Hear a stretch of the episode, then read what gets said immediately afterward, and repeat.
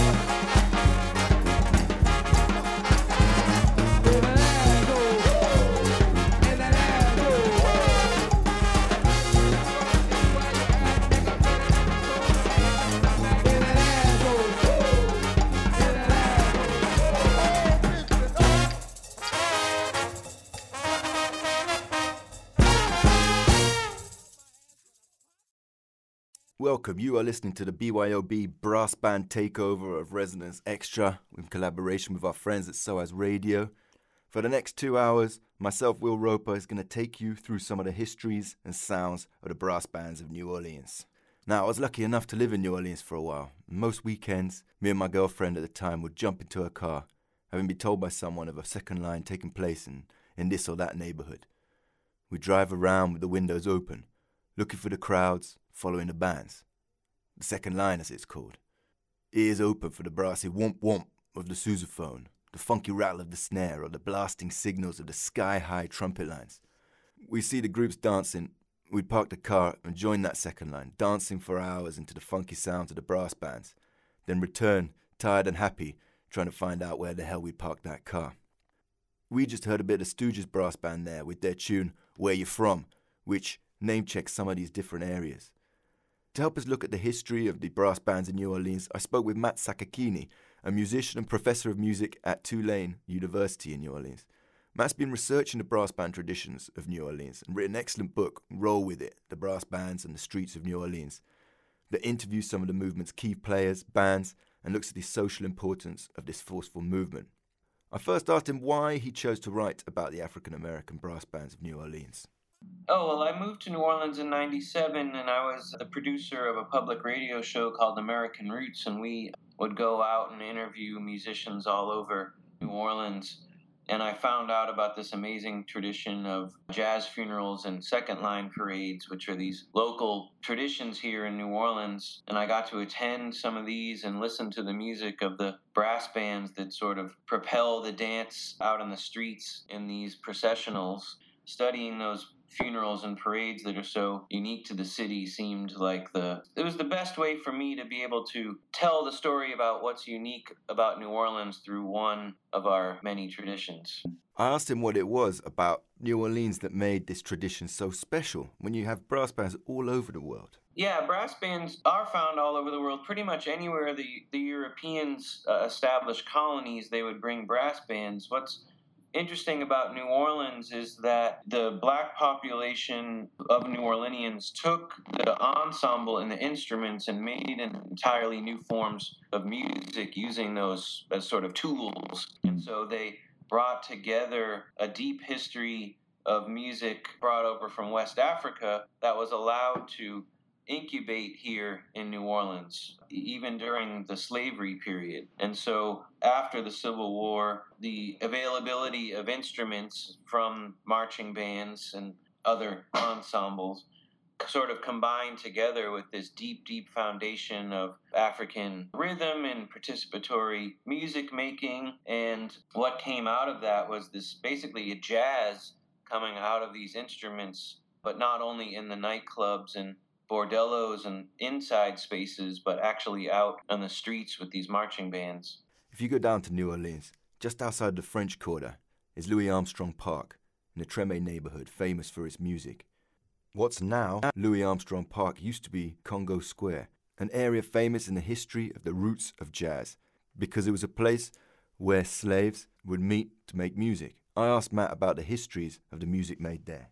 Back in the slavery period, there was a form of music making called a ring shout, music making and dance that actually happened all over the Black Atlantic, uh, wherever slaves were brought. The exception actually seems to be British controlled colonies. The British were much stricter about uh, not permitting these dances that the French and Spanish and Portuguese would allow on Sundays, which was a, a, free day, obviously related to the to the religious calendar. So the in the United States, which was of course initially British and Anglo-Protestant for the most part, throughout the South, there's really not a lot of examples of allowing these musical and dance gatherings to happen. But in New Orleans, because New Orleans was a French colony, they did, and they lasted all the way up through the 1840s, and they really provided a base of community music making and dance and interaction between people. And some have suggested that the funerals and parades that came later, uh, which of course weren't permissible in the slave period, but were later, Mhm. are actually a sort of straightening out of the ring shouts that happened uh, prior to emancipation right there in Congo Square on the outskirts of the French Quarter.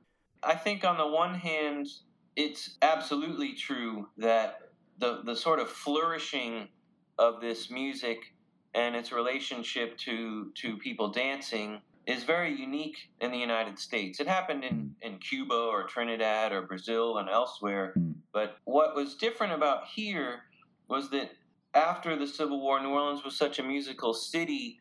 There were marching bands everywhere, there were orchestras everywhere, there were dance halls everywhere. There was a lot of music making going on.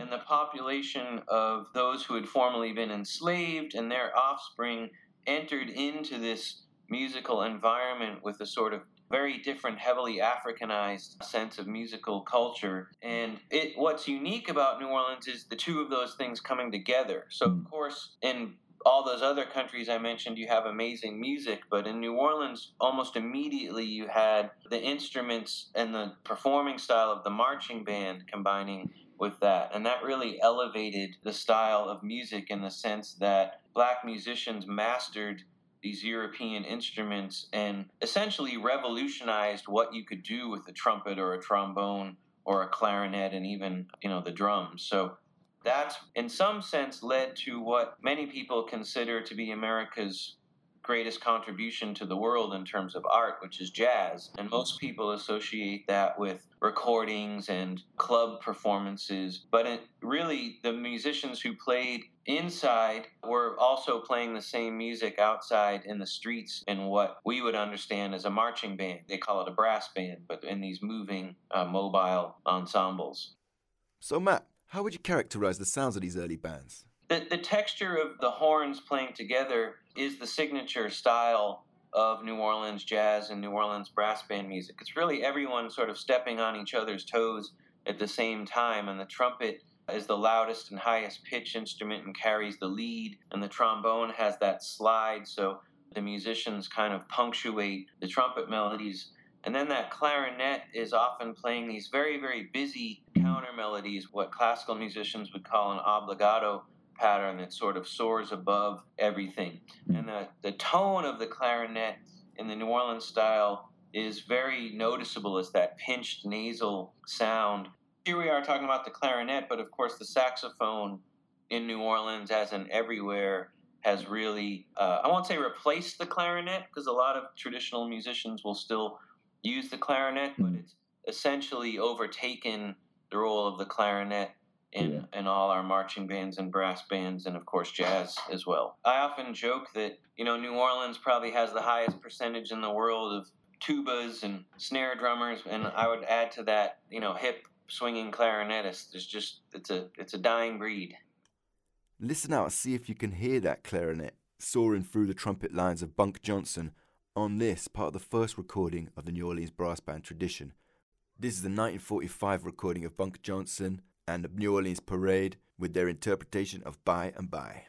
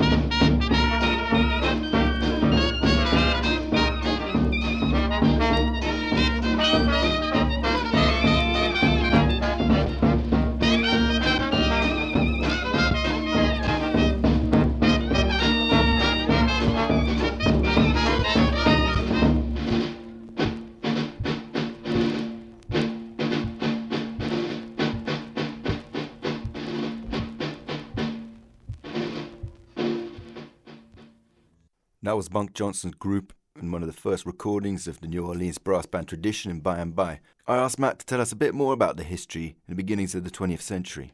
The history of the brass band in New Orleans is a really interesting, twisting kind of, for and for a long time, hidden history. And so we have records dating back to right after the Civil War, say the 1870s, of black New Orleanians playing in marching bands. It wasn't necessarily that notable for locals. I mean, there were all kinds of Germans and Italians and Polish and other mm. brass bands here in New Orleans. And in some sense, at the beginning, it just seemed like, oh, well, these black New Orleanians are just doing their own thing with the same ensemble that everyone else has.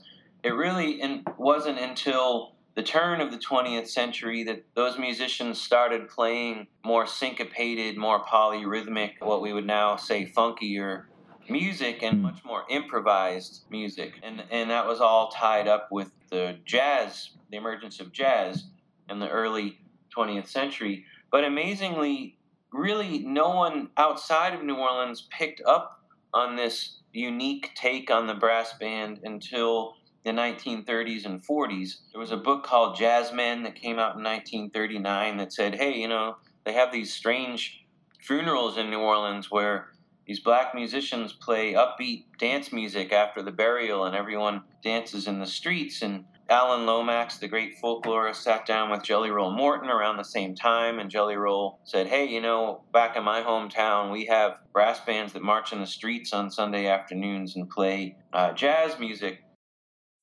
Let's hear a little bit of those recordings from Jelly Roll Morton, a legend in the history of jazz, speaking to Alan Lomax about the tradition of the jazz funeral in New Orleans. Of course, everybody in the city of New Orleans was always organization minded, which I guess the world knows.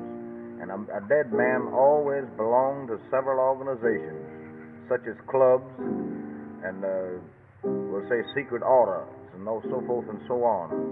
And every time one died, why, nine out of ten, there was always a big band turnout when the day that he was supposed to be buried. Never buried at night, always in the day. And of course, a lot of times right in the heart of the city, the burial would take place. Well, at, at when the band would start, why, we know that the man was fixing to be buried.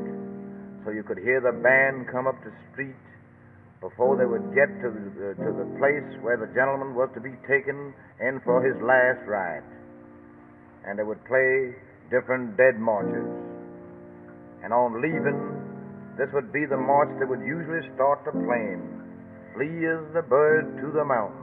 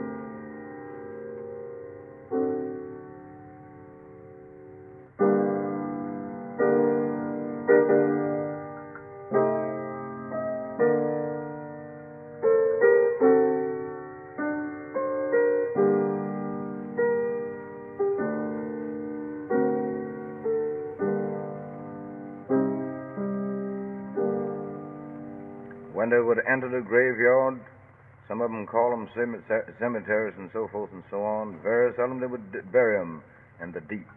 They would never bury them in the mud. They'd always bury them in a vault.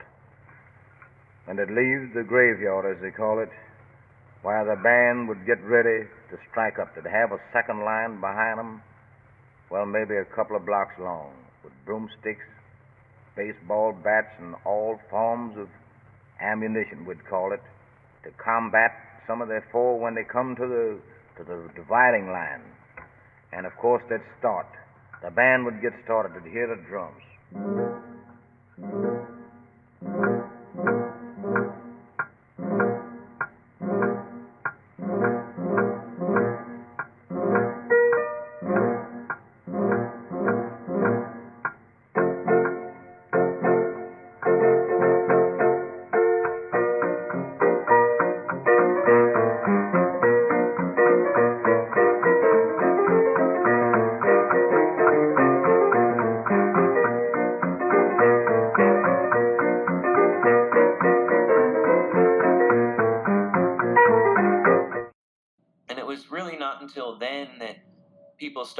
Attention to this and sort of seeing this as a valuable part of of what makes New Orleans unique. It's what 1945 that a, another entrepreneur, Bill Russell, puts together the first recording of a New Orleans brass band. He takes this old, aging trumpet player, Bunk Johnson, and asks him to put together a kind of pickup brass band and they gather in a backyard and make a live recording with, with what maybe one microphone. Mm. And that's actually the first audio document we have of a brass band. And then a few trickling coming out after that. And it's really not until the 1950s that the world becomes aware of this unique uh, tradition and especially becomes fascinated with uh, the burial processions of the jazz funeral, uh, in addition to the, to the sound of the music. Let's hear now from some more of these early recordings. Here's a 1957 recording of the Young Tuxedo Brass Band with their versions of Flee as a Bird and Nearer My God to Thee. A bit of a flavour of the slow, dirge like tunes played at the beginning of a jazz funeral before the body was committed to earth and the band started to play more upbeat tunes.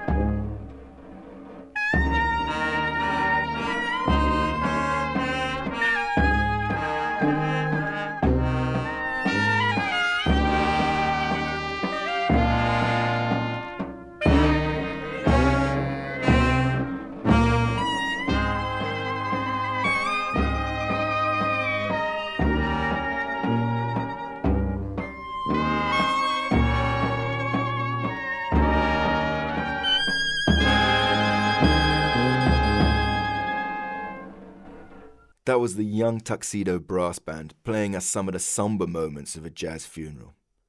Now, in the history of this tradition, the 1960s are seen as a renaissance. I asked Max Sakakeeny, our residence expert, to tell us a little bit about the importance of Danny Barker in teaching the younger generations. Danny Barker and a lot of other musicians from the that were active in the 50s and 60s in New Orleans claimed that the younger generation of musicians that was coming up weren't playing traditional jazz and weren't joining brass bands. Instead, they were playing the pop music of the day, rhythm and blues music, funk and soul music, and Danny Barker, in particular, who was a, a, jazz musician that was born in New Orleans around the turn of the century and then traveled all around the world and then came back, decided that if he started a youth brass band and taught them the traditional practices of the way the music had been played in his youth, that those traditions might be carried on. And he partnered up with a Baptist church, the Fairview Baptist Church, and created this sort of youth band. And they were really good because Barker trained them and he handpicked these kind of prodigy musicians Leroy Jones and Greg Stafford on trumpets, and uh, Anthony Lacen on tuba, who later became known as Tuba Fats, and mm-hmm. many other musicians. And they in some sense, became a new generation of traditional jazz musicians and ensured that those traditions would go on at a moment where it seemed like national styles of popular music were going to steal away the young musicians of New Orleans. It seems like from this moment on, a new big band epitomized the movement of this tradition as each generation held its new heroes. But before we look on the big heroes of each generation, Let's have a listen to a record recorded and organised by Leroy Jones, a trumpeter who at the age of 13 was the Fairview's first inductee and one of the first in part of this brass band renaissance. Here he plays tribute to the Fairview Baptist Church Brass Band and the band that followed it, the Hurricane Brass Band. Here we have one of the essential tunes to the brass band songbook, Just a Closer Walk with Thee.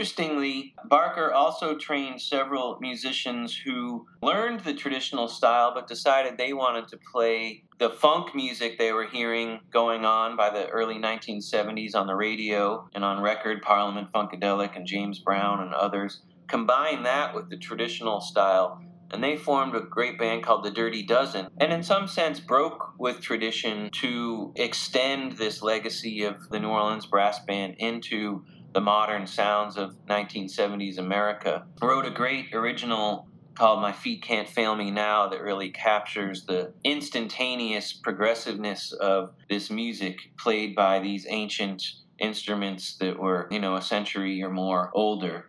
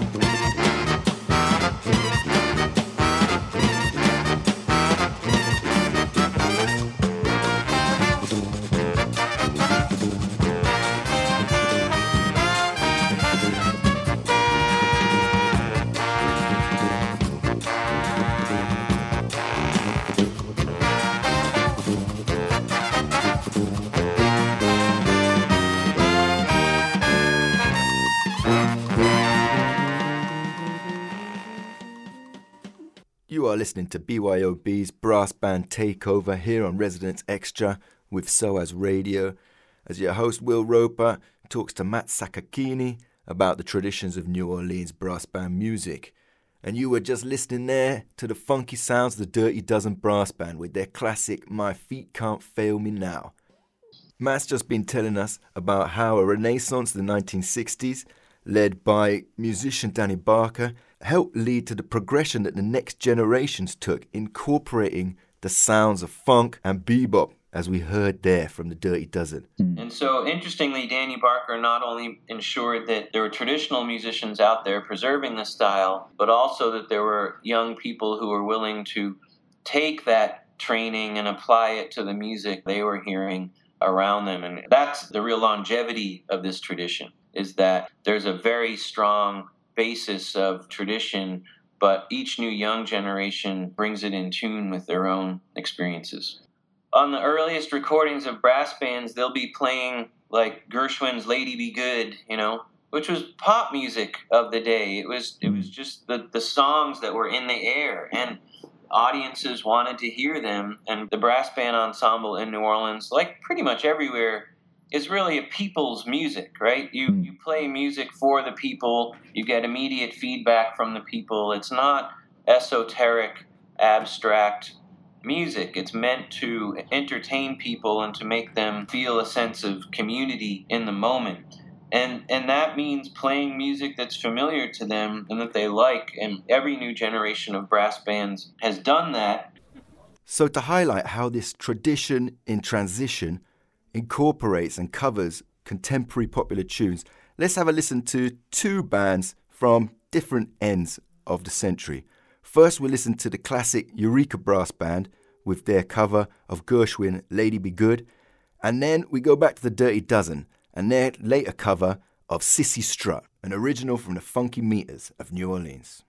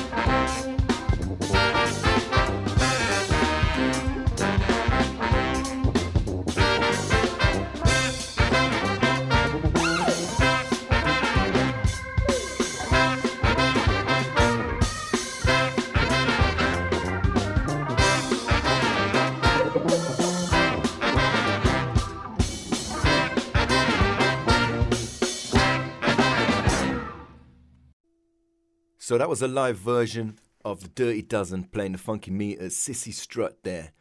Now, as Matt Sakakeeny, our guest, has pointed out before, Dirty Dozen were first in this new generation of brass bands coming out of the Renaissance. Beginning in the streets and in local nightclubs, they blazed a trail that the majority of younger bands have since followed. This new generation featured much more of the back row, the tuba, and the drums, incorporated modern bebop jazz into funkier styles, as we heard before. Now, one of the next bands to follow in the footsteps are none other than the Rebirth Brass Band. Legends in their own right. Formed by Kermit Ruffins, the Tron trumpet, Philip Frazier on tuba, and bass drummer Keith Frazier, his brother, they founded while they were still at Clark High School. They've spread that sound worldwide, won Grammys. Even President Obama said he wanted to go and catch out their Maple Leaf residency when he leaves the White House. They've added many songs to the brass band's songbook, and just like the Dirty Dozen before them, they felt like funking it up.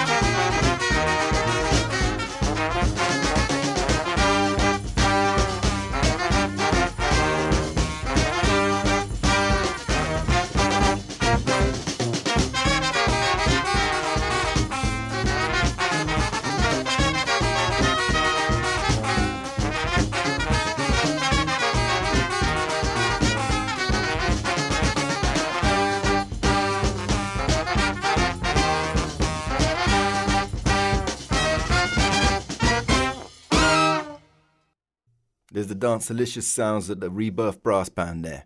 As we were saying before, each generation was using the different styles that were on offer, whether jazz, rhythm and blues, soul, funk. And when the late 80s turned into the early 90s, the sounds of hip hop started to influence these bands. Rebirth did it, as did the leaders of the next generation, the Soul Rebels. But there's a song that we want to play now from the Def Generation, a band that's fallen into obscurity but that Matt Sakakeeny writes about. Here's a recording of what he sees as the first recording of its kind to merge this hip hop with the second line tradition. Here's Def Generations running with the second line.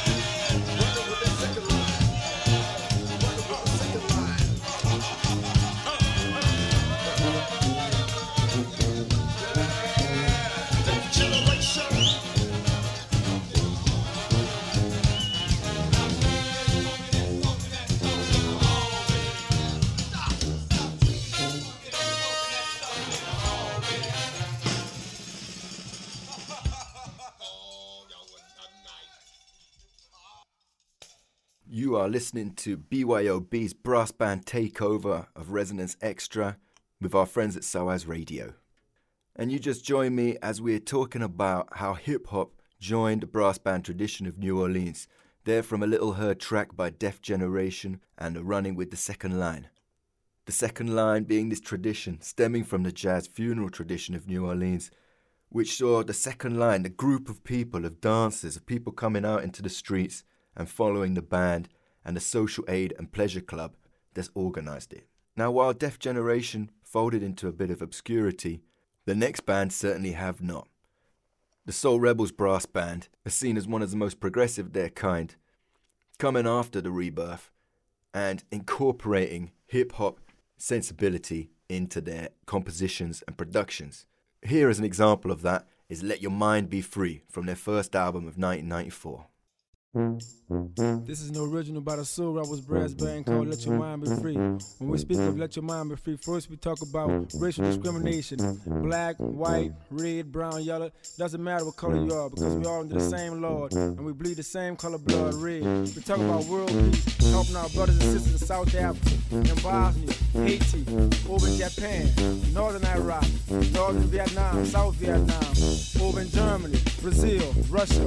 We're talking about here home in Washington, in Dallas, Seattle, Miami, Detroit, New Orleans, Los Angeles. Talking about Pittsburgh.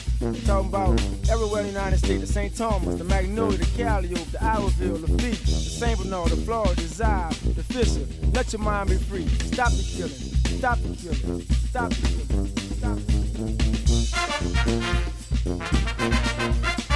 killing.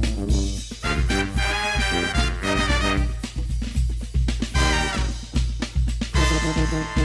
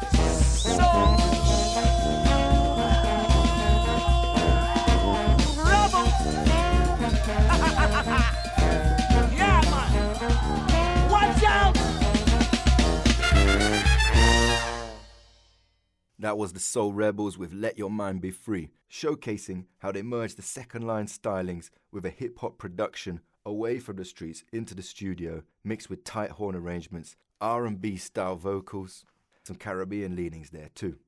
Now we were lucky enough to have the chance to chat to Matt Sakakeeny, who's an expert in the brass bands of New Orleans, and I asked him if there was any tension between these new and old styles. Of course, there's some controversy when you get into whether or not hip hop should be allowed into this sort of august established tradition, and some people are very opposed to that. When I talk to the young musicians uh, who are playing today, like the TBC brass band is probably the hot band of the moment, and they're you know all, all guys in their 20s out of high school and, and making a living playing horns and drums. You know, they, they say that, look, th- this is not only what the people want to hear, this is what I want to play. I grew up hearing this music on the radio. I'm a musician and know how to play music and any kind of music. And so why should I stop myself from, from doing what I want to do just to uphold a strict notion of tradition? They have to play what the people want. And I would even go further and say uh, they themselves, these are young African Americans in 2015 in, in New Orleans. They're not antiquated tradition bearers. They're they're young hip people who you know want to participate in modern society, and they go to you know if Jay Z comes to town, they're gonna go listen to him, and when they have the opportunity to open for you know like the Hot Eight opened for Lauryn Hill on the road a few years ago and got a chance to play with her on stage and that that means a lot to them you know? It hmm. means as much to them as carrying forward a tradition that their forebears established you know a century ago. It doesn't seem like the tradition is falling by the wayside. There's a wonderful book that came out last year called talk that music talk that describes how many programs across the city are te- are using older traditional musicians to teach kids, really, you know, teenagers, how to play Just a Closer Walk with Thee or I'll Fly Away or other traditional standards, both of those being hymns that are played at every jazz funeral, and to improvise in the style of earlier days. And it'll be interesting to, to watch those musicians. Some of them will surely go out, just like the Fairview Band, and uh, maintain those traditions and join groups like the Preservation Hall, which is really dedicated towards maintaining older traditions, or Michael White's uh, original Liberty Jazz Band, which again is intent on showing the beauty of the older style of this music. And then I bet some of them will go on, and some of those kids might go to college and study whatever kind of music they want to play. they might form a hip hop or funk group or a brass band that plays that kind of music. Before we listen to some of these newer bands, let's have a look at the Rebirth Brass Band, still going strong and constantly keeping up their sounds. This is a song off their Hot Venom album from 2001, which features Soulja Slim, one of New Orleans' own and a big name in gangster rap scene. Here he joins Rebirth on You Don't Want to Go to War. Boy, this cold blooded. You don't wanna, you don't wanna. Soulja Slim and You don't wanna, Rebirth. They ain't never seen nothing like this, yo.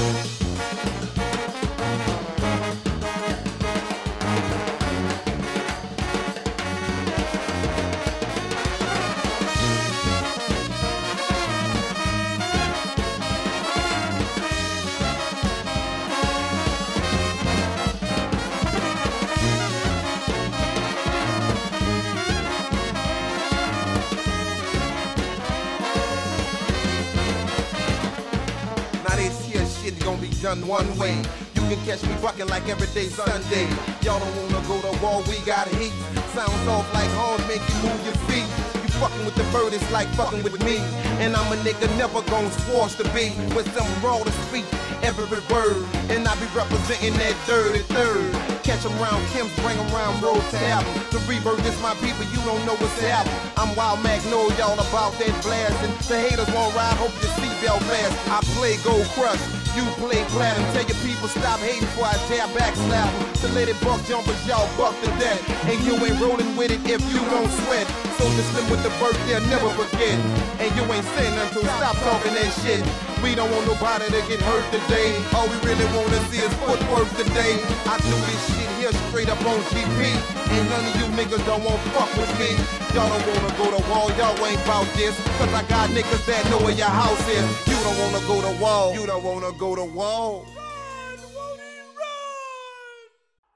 The great thing about music is that it's a tool that each individual can use to express themselves in their own way. And right now, I, I don't think too many people are worried that the traditional music is going to go away because there's always a market for people who want to hear that, and there's always people who reach a point in their careers when they want to play that kind of music to please people. I'll take it to Jamaica, baby. Honey, Rastafari. Yes, sir. Rastafari, Galashia, you alright?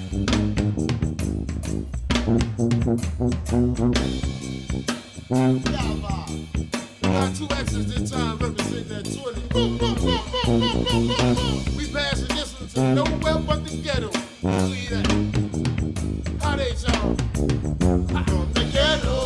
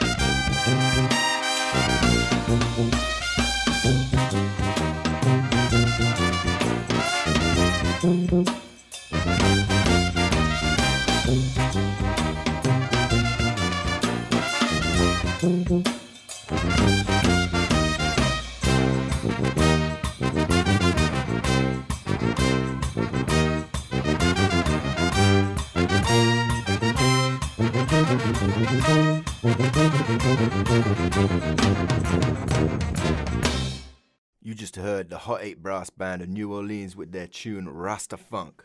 I asked Matt Sakakeeny about the history of the Hot 8 Brass Band and the history of their trombone player who wrote that song, Joseph Williams, otherwise known as Shotgun Joe. So there was a great band that came out in the late 1990s called the Hot Eight Brass Band.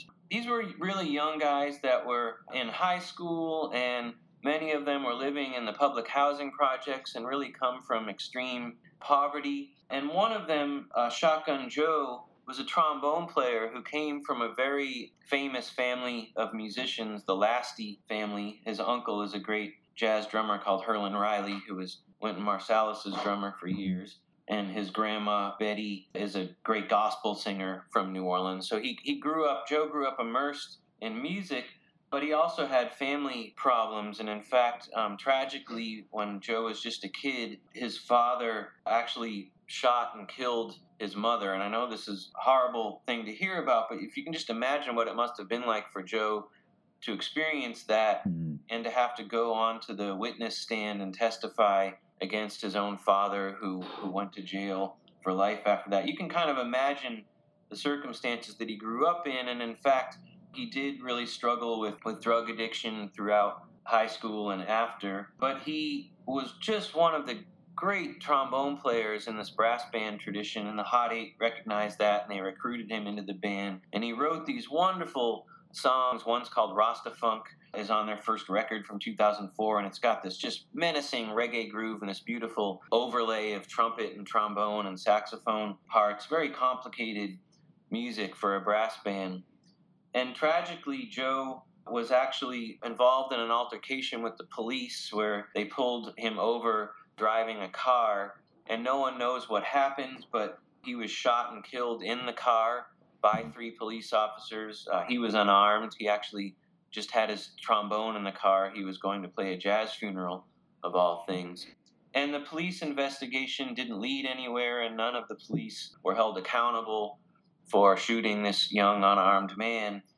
And what's been fascinating and, and really gives you a sense of the meaning of brass band music to the young people who play it is several of his bands, including the Hot Eight, wrote songs about Joe, testifying to what happened. One of them, another trombone player, uh, Jerome, who wrote it of the Hot Eight, calls it "You Bang, We Bang Back." Uh, you can actually find the song on the internet. It's called Ray Nagin, who's the mayor of the time, and it's this very forceful call out to police and names the police officers who killed him. It's a very, very hip hop take on the brass band, the old style. People literally rapping over tubas and trombones and trumpets and marching drums. Beautiful, beautiful testament to Joe's life and legacy and the tragedy of his ending. We gonna keep this party going, y'all. We gonna keep it rolling. Honey brass band in the house, y'all. Y'all feeling alright? The heat not too hot. Not yet. We got y'all. Right Come here, on. y'all. Hey, go. You bang, we bang, bang. You bang, we bang, bang. You bang, you bang. I said, why they had to kill them? Why they had to kill them?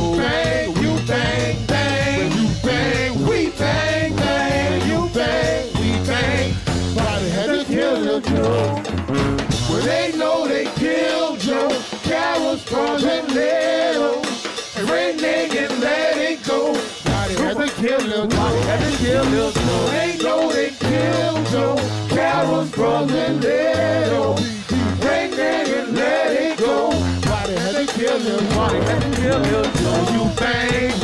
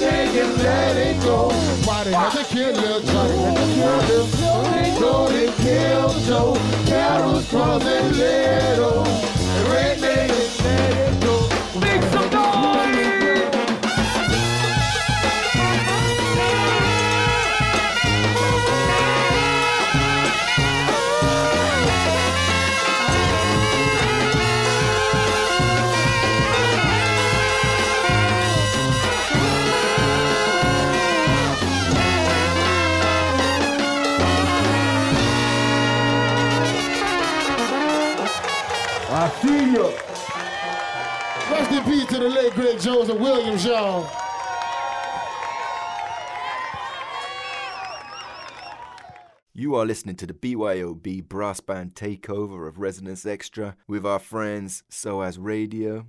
And you just heard the Hot 8 Brass Band with their tune Ray Nagin, You Bang, We Bang Bang, a song written in retaliation and in commemoration of the death of Joseph Williams, their young trombone player who was killed by members of the New Orleans Police Department on his way to a jazz funeral, unarmed but with a trombone by him. There's also another Hot 8 song called Miss My Homies, which is more easily available. It's on their first record, and they give a shout out to Joe on that record and to other people they've known who were tragically killed too young. I think probably the most well known local song about Joe was by another band, the Stooges Brass Band, and they grew up uh, hanging out with Shotgun Joe as kids. And when he was shot and killed by the police, they wrote a song called Why They Have to Kill Him, which is a, a local standard in some sense. Interestingly, it was only released on recording a year or two ago, but all around New Orleans at all the parades and the clubs that the Stooges would play, everyone would sing along to this song about Joe who who grew up with so much uh, struggle and whose life ended in such tragic circumstances. Beautiful, amazing song. Probably one of the most important songs added to the brass band tradition in the last 10 years.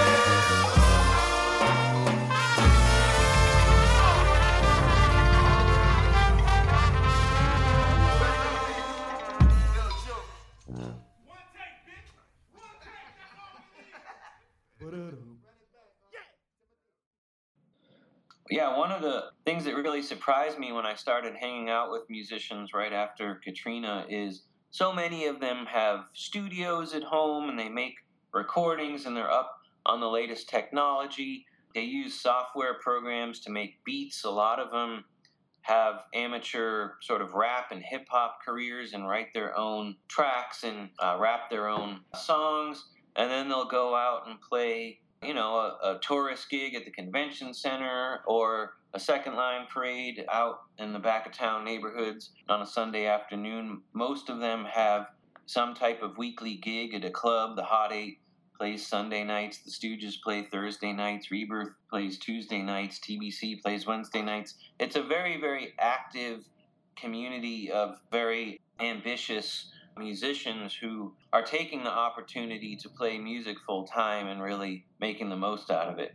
I asked Matt if he thought the African American brass band tradition of New Orleans had any effect on the issue of race in the US, especially with the Black Lives Matter movement going on. I, I teach a class on New Orleans music because I teach, have the, the incredible opportunity of teaching music in this amazing city here at Tulane. I have a field trip out to a second line parade every time I teach the class. And what I hear back from my students, who many of them grew up in privilege and many of them who aren't from New Orleans and aren't aware of these traditions, what they tell me is that all they have heard about in terms of African Americans in urban cities in America, New Orleans maybe especially, and but, but all around, of course, is filtered through the media hmm. and through TV accounts that really focus on negative consequences of what you know America's history with race has wrought, right? Which mm-hmm. is extreme poverty, a war on drugs that produces violence, and when you actually go into the communities of these inner cities and interact with African Americans, you see a whole other side of life that isn't represented in the media. And so if you go on a second line parade that takes you through the housing projects or takes you through a neighborhood without a lot of amenities and, and with substandard housing conditions, what you learn is that there's everyday people just like in any neighborhood and that there's a, a very diverse array of people and their their behaviors and their attitudes towards life. And it's just that within the United States especially and, and then Britain of course has its own history you don't hear about those everyday people and who are just going about their business but when you go out and actually interact with those people you learn that uh, there's a whole spectrum of lives out there. And what we hear most about is the people who are caught up in the laws and the policies and the social patterns that have kept African Americans uh, marginalized in this country for, you know, centuries. When when you're confronted with a more complex reality, my hope would be that you say, "Huh, you know, maybe what I'm hearing is only, you know, what what we're all hearing is only part of the story." This is, of course, the real message of the Black Lives Matter movement is that that there are still issues that the United States need, needs to confront around race, and there are still stereotypes and misperceptions of the behavior and the activity of, of blacks in the United States, and that these are self perpetuating, right? When you keep creating laws or going and doing illegal things that uh, essentially amount to a form of racism, that of course you can then also turn around and point fingers at poverty and criminality and other issues. But when, when we widen the lens and look at the activity of all people in America, we find that everyone, every population has good and bad and in between and it's it's more much more of a stigma and perception issue that fuels that fuels racism hmm. discrimination. There's a great program in new orleans called roots of music which is a hmm. nonprofit music education program for middle school kids in New Orleans, and they're the centerpiece is a marching band.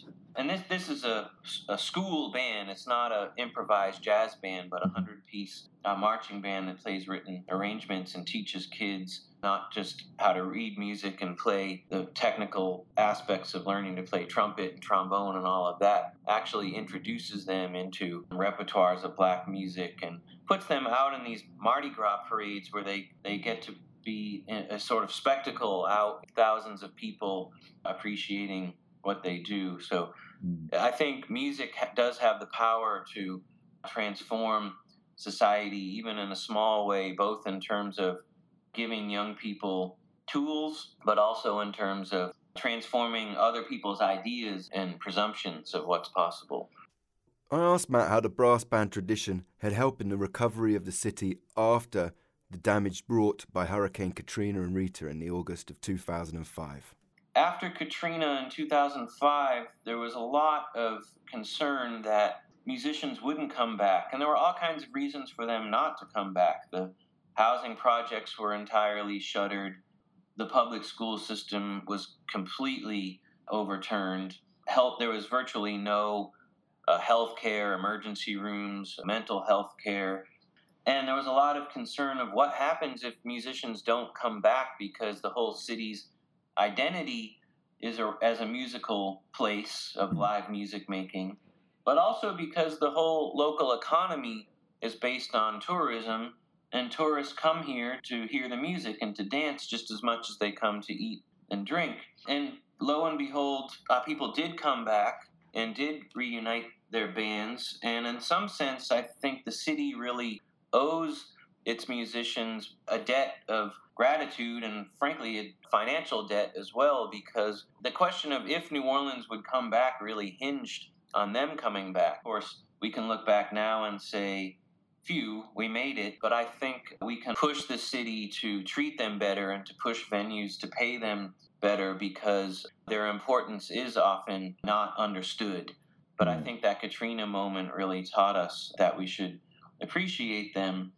And beyond the, the sort of official structure of the city, so many stories of parades happening in completely destroyed neighborhoods and people driving back from Houston or Atlanta or wherever they had evacuated to just to parade through their neighborhoods and hear that sound of the brass band that is the sound of home to them. Mm-hmm. Mm-hmm. Mm-hmm.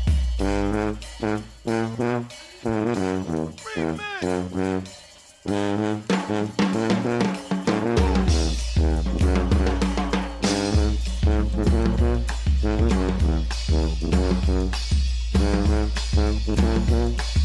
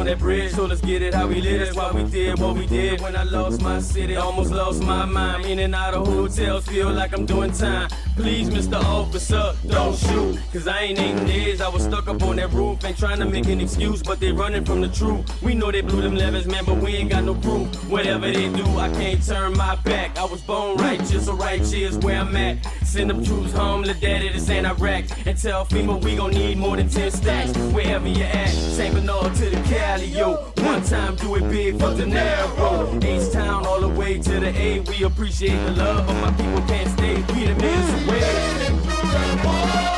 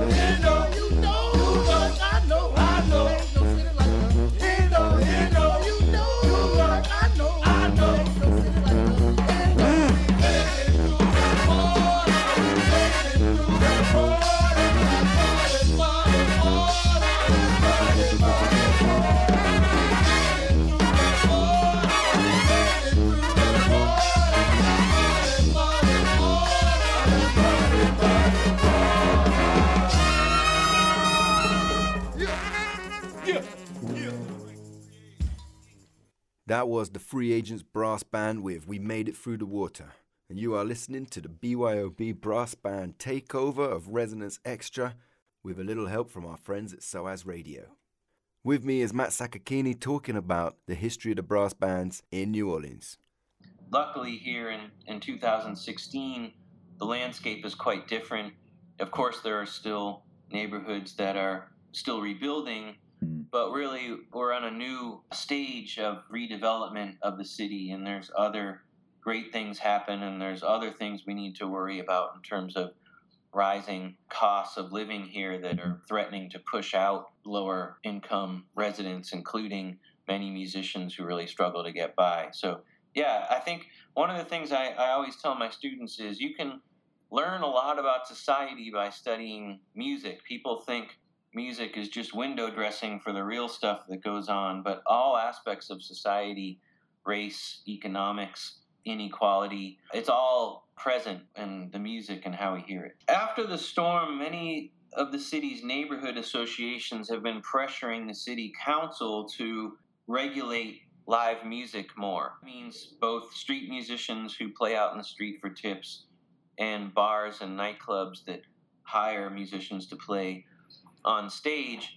And the city council proposed a sound ordinance that would restrict those venues and those street musicians in cahoots with the neighborhood associations who who wanted quieter neighborhoods and more regulation. And amazingly, the musical community and other activists and advocates really pushed back.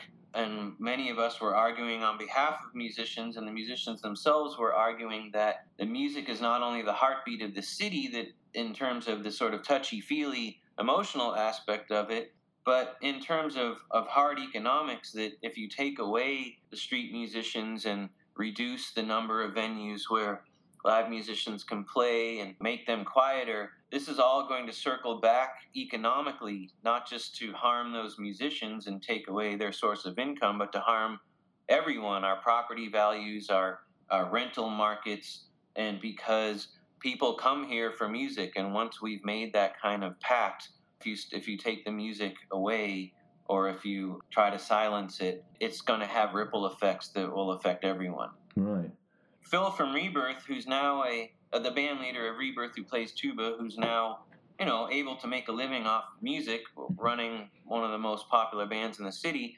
Where did he get his start? He got his start playing in the French Quarter for tips. Amazingly, the the most recent band on the scene, TBC Brass Band, exact same thing. They got their start out on uh, the corner of Canal and Bourbon Street, putting together a band, and the police and the neighbors have tried to shut them down. And this is what has led to the pushback from the community saying, you know, uh, if you take this away, you're potentially discouraging young people from entering into music. You're taking away an opportunity for them to get their start in music. And so mm-hmm. there's kind of a, a delicate negotiation that's happening right now in the city where we're at a bit of a standstill and we don't know if, if a new city council ordinance is going to pass and how strict it's going to be. And so we're we're basically preparing for that official discussion right mm-hmm. now and, and hoping for the best. So with that, let's hear a little bit of the TBC to be continued brass band and their track Encore. Remember they started off playing in the corner for change, just as these big brass bands did before them, and now they're one of the big bands in town.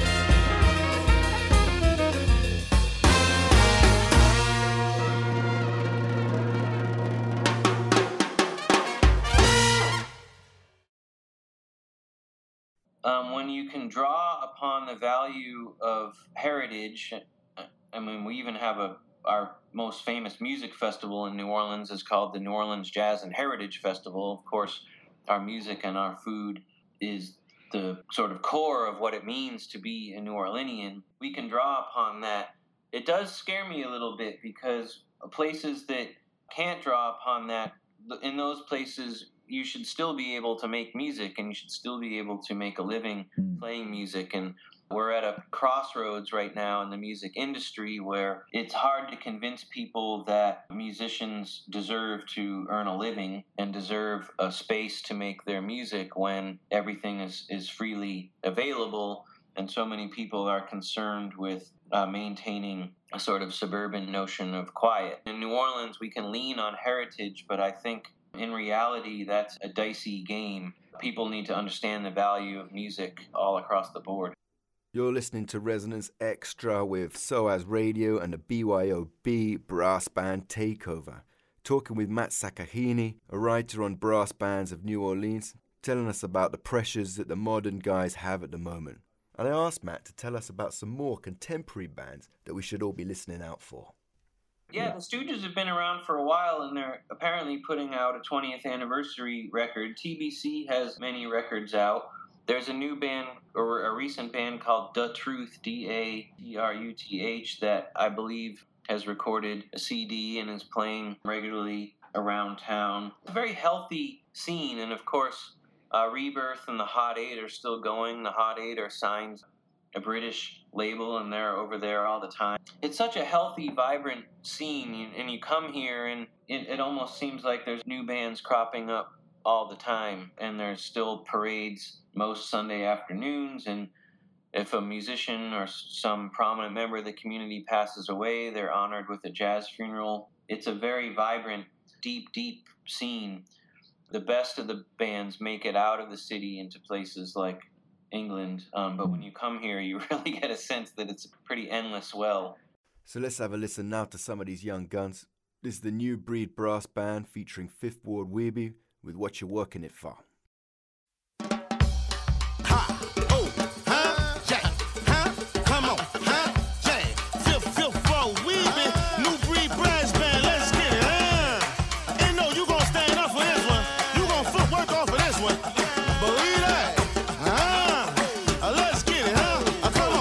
shaking it for? What you twerking it for? What you dropping it for? Popping it for? What you shaking it for? Twerking it for? What you dropping it for? You popping it for? You can run, but you can't hide. Like jumping like a second line. You can run, but you can't hide. Drop jumping like a second line. It. I say drop that, shake that, make it work. You don't need no booty meat just to make it twerk. You got fire footwork, there ain't no swag.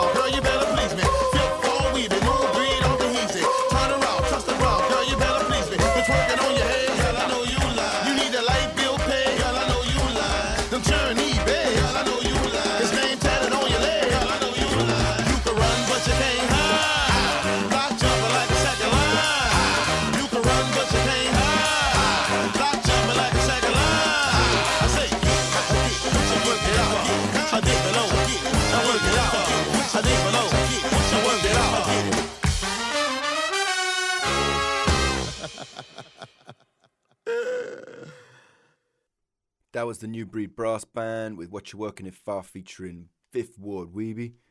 And I had to ask Matt, what was the role of women within all this? We're trying to figure out why there are so few professional women instrumentalists in brass band and jazz music and other styles that come out of New Orleans, and frankly, that all across America. For instance, in New Orleans, there's a very strong marching band tradition, and there's actually a very high representation of girls in those bands, including in brass and lower brass and drums, which were traditionally the province of men.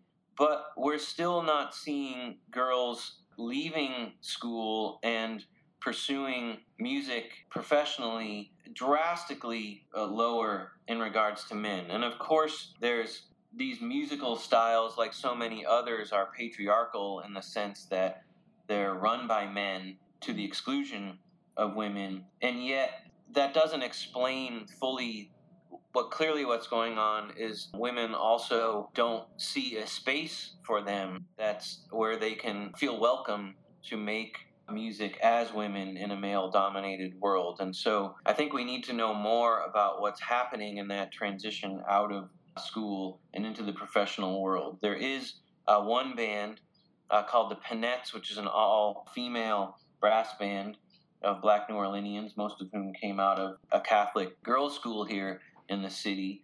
And they're one of the great bands in the city. In fact, they won the competition of brass bands a couple years ago, which, by the way, was named the Street Kings competition, which which gestures towards the patriarchy I was talking about. They held up a sign as winners proclaiming themselves street queens, which was a great moment in the city, and, and they've really taken hold of that mantle and, and actually have brought in younger musicians coming out of school into the band, but we really need to see more space and more encouragement given to girls at the moment when to, to encourage them to understand that there are opportunities for them just like anyone. Ideally, we would not only have an all women, exclusively women brass band, but we would have brass bands with male members who are open to having female counterparts in those bands. So it's a hmm. matter of educating men as well. So let's hear now from the original Pinettes or the Pinettes Brass Band making a storm down there in New Orleans with a version of their tune Get a Life.